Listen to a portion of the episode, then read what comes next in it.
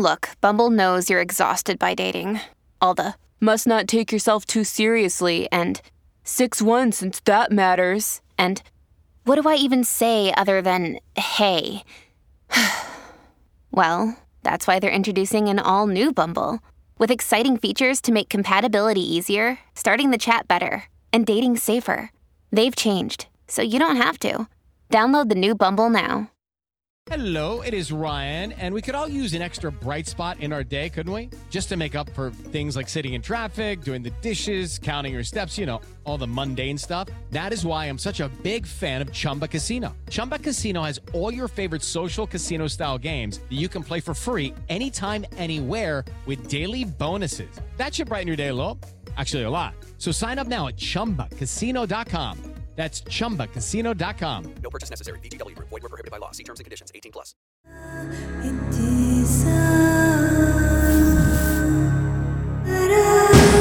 This is True Crime Psychology and Personality, where we discuss the pathology behind some of the most horrific crimes and those who committed them from a scientifically informed perspective. I'm Dr. Todd Grande. I have a PhD in counselor education and supervision, and I'm a licensed professional counselor of mental health. Dr. Todd Grande, that's my YouTube channel. Today's question is Can I analyze the case of John Darwin? John Darwin was born in England on August 14, 1950. He studied biology and chemistry in college. He married a woman named Anne Stevenson on December 22, 1973. The couple would go on to have two sons. John would become a school teacher. He would spend 18 years teaching science and math. He then worked at a bank for a while. After this, he worked as a prison guard. His wife Anne was a receptionist in a physician's office. In addition to their jobs, John and Anne operated a business where they would rent rooms to people. They owned 13 houses in the seaside resort town of Seaton Carew. This is in northeast England on the North Sea. They had planned to be real estate millionaires, but they were not able to achieve this goal. The rent that they collected from the tenants was not enough to pay for the mortgages on the properties. This makes me wonder what kind of math John was teaching for 18 years. Concerned that he had no way to get out of debt, John started thinking about faking his own death.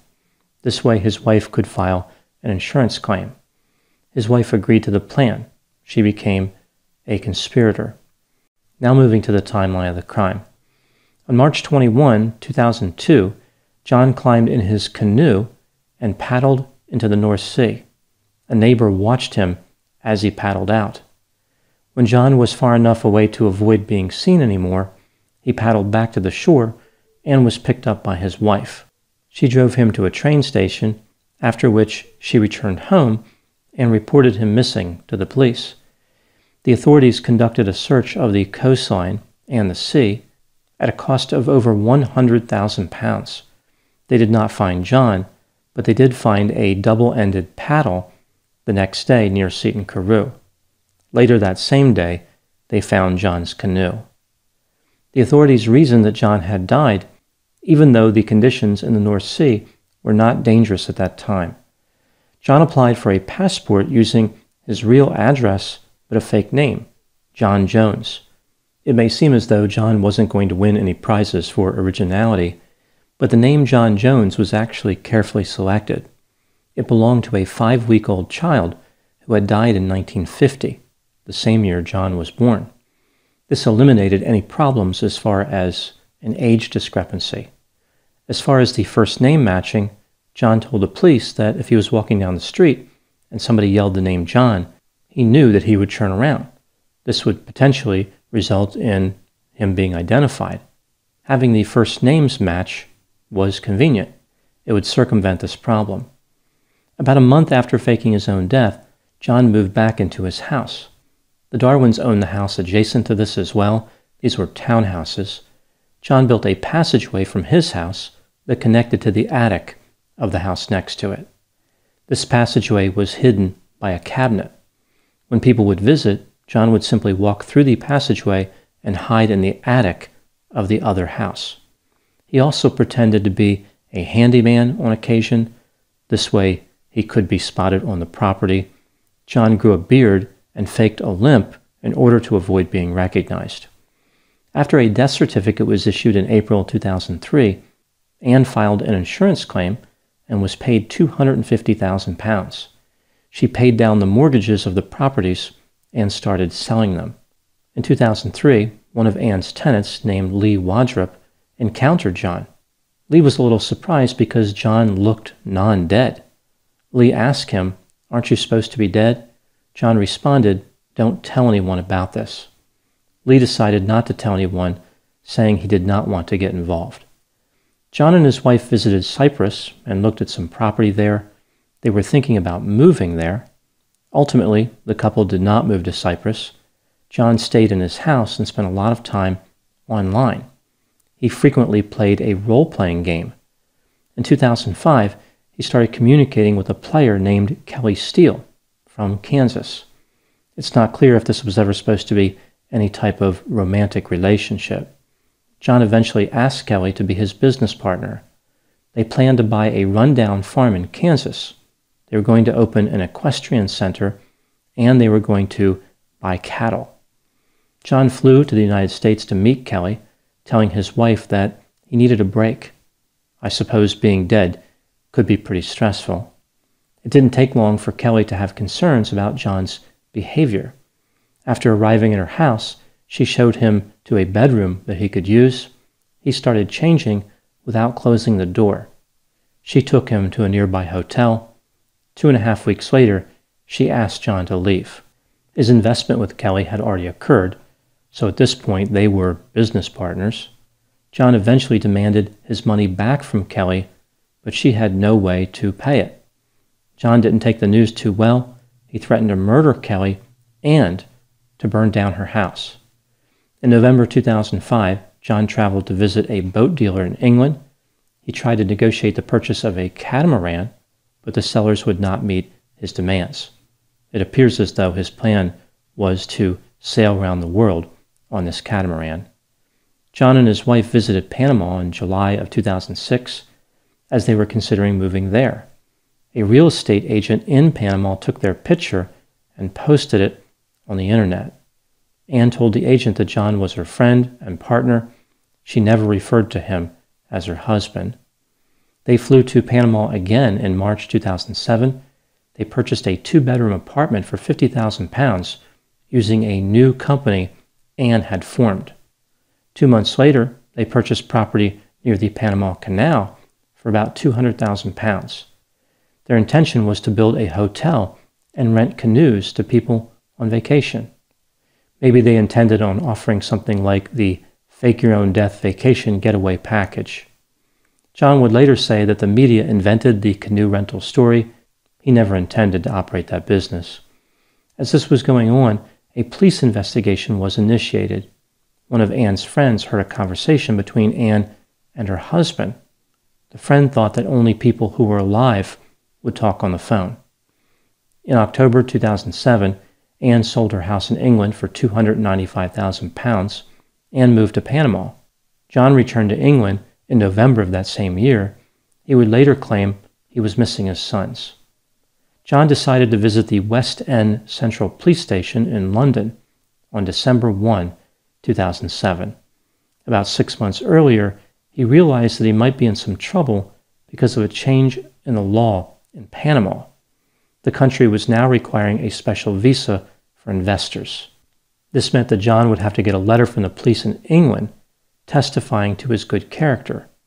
John knew that his alias would not survive that intense level of scrutiny, so he came up with this plan to pretend he had amnesia. After walking into the police station, he said, I think I might be a missing person. My name is John Darwin. He went on to say that he did not remember the last five years of his life. Reporters visited Anne in Panama.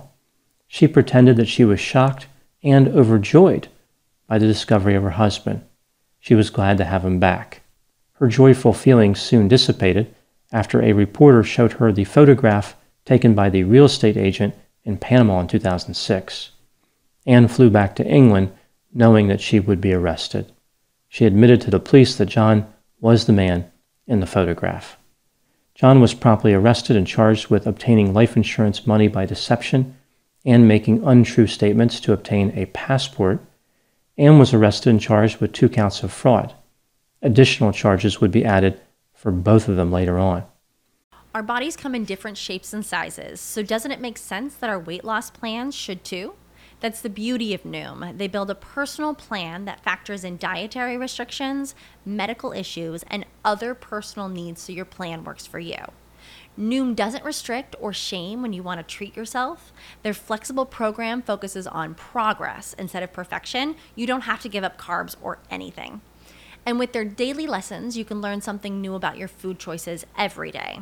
After just a few days of using the app, I learned how to recognize cues for overeating and how to choose the right foods to feel full. Stay focused on what's important to you with Noom's psychology and biology based approach. Sign up for your trial today at Noom.com. That's N O O M noom.com and check out Noom's first ever cookbook, The Noom Kitchen, for 100 healthy and delicious recipes to promote better living. Available to buy now wherever books are sold.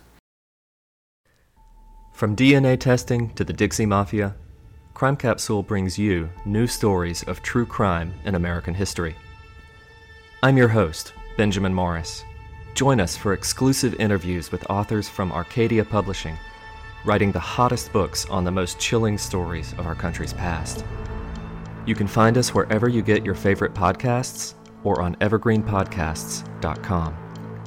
Crime Capsule History so interesting, it's criminal.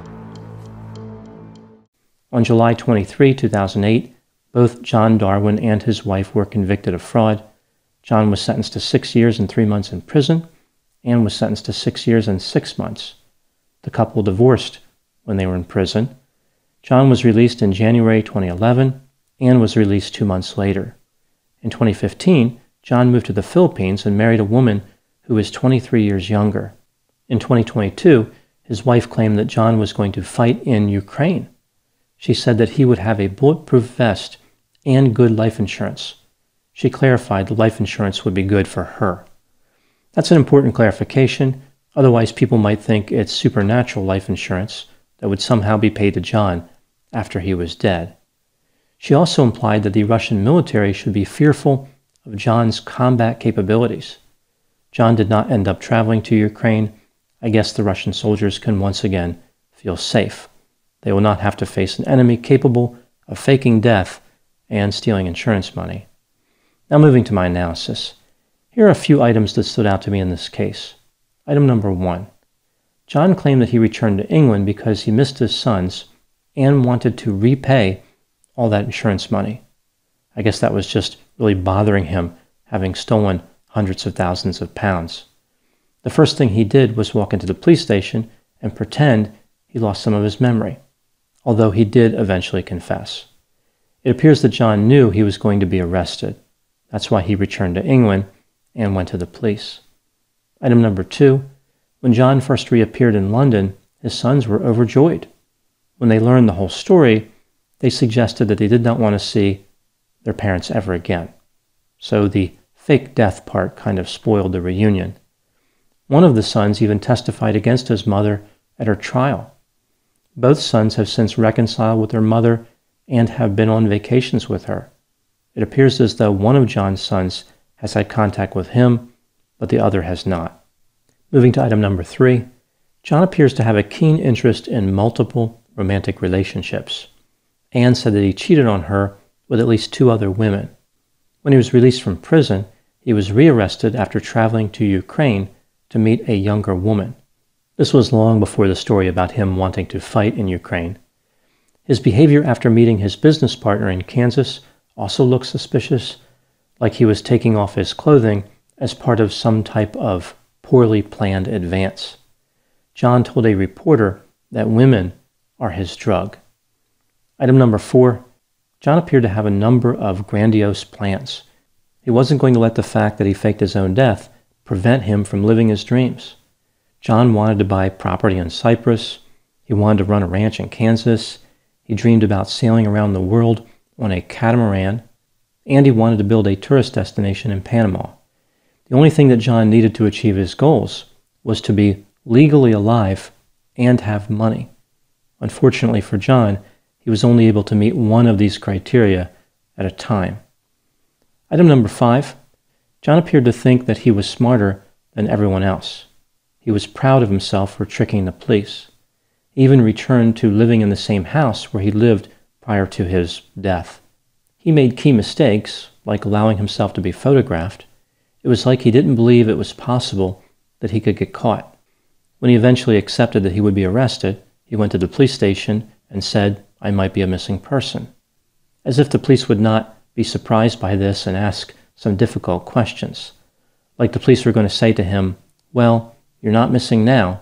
Good to see you. Carry on. Item number six John does not appear to be a particularly sophisticated criminal, how could someone who made so many mistakes get away with faking his own death? As I talked about many times before when covering missing person cases, it's very difficult to start a new life. I think the secret for John was that he had the help of his wife. This afforded John several advantages.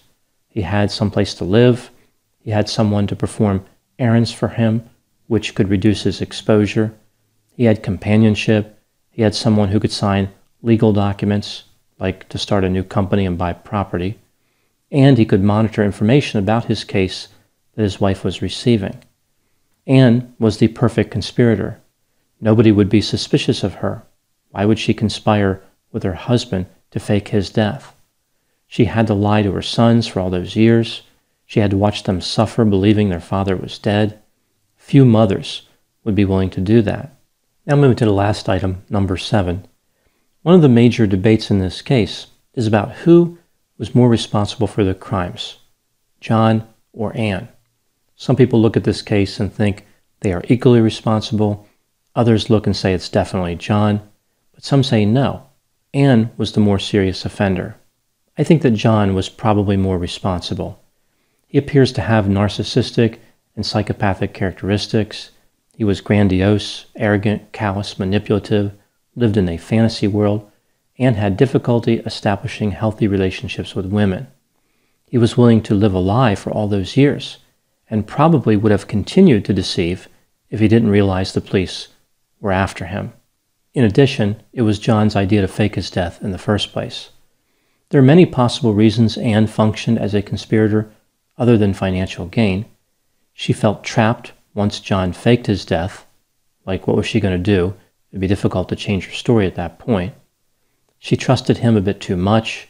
She felt as though she needed him, or maybe his confidence and grandiosity activated her fantasies, like she joined with him in his dream world of being wealthy business owners in Panama. After all, the couple had originally wanted to be real estate millionaires. John was determined to keep the dream alive and Anne was willing to risk everything to share in the fantasy. This has been True Crime Psychology and Personality from Ars Longa Media.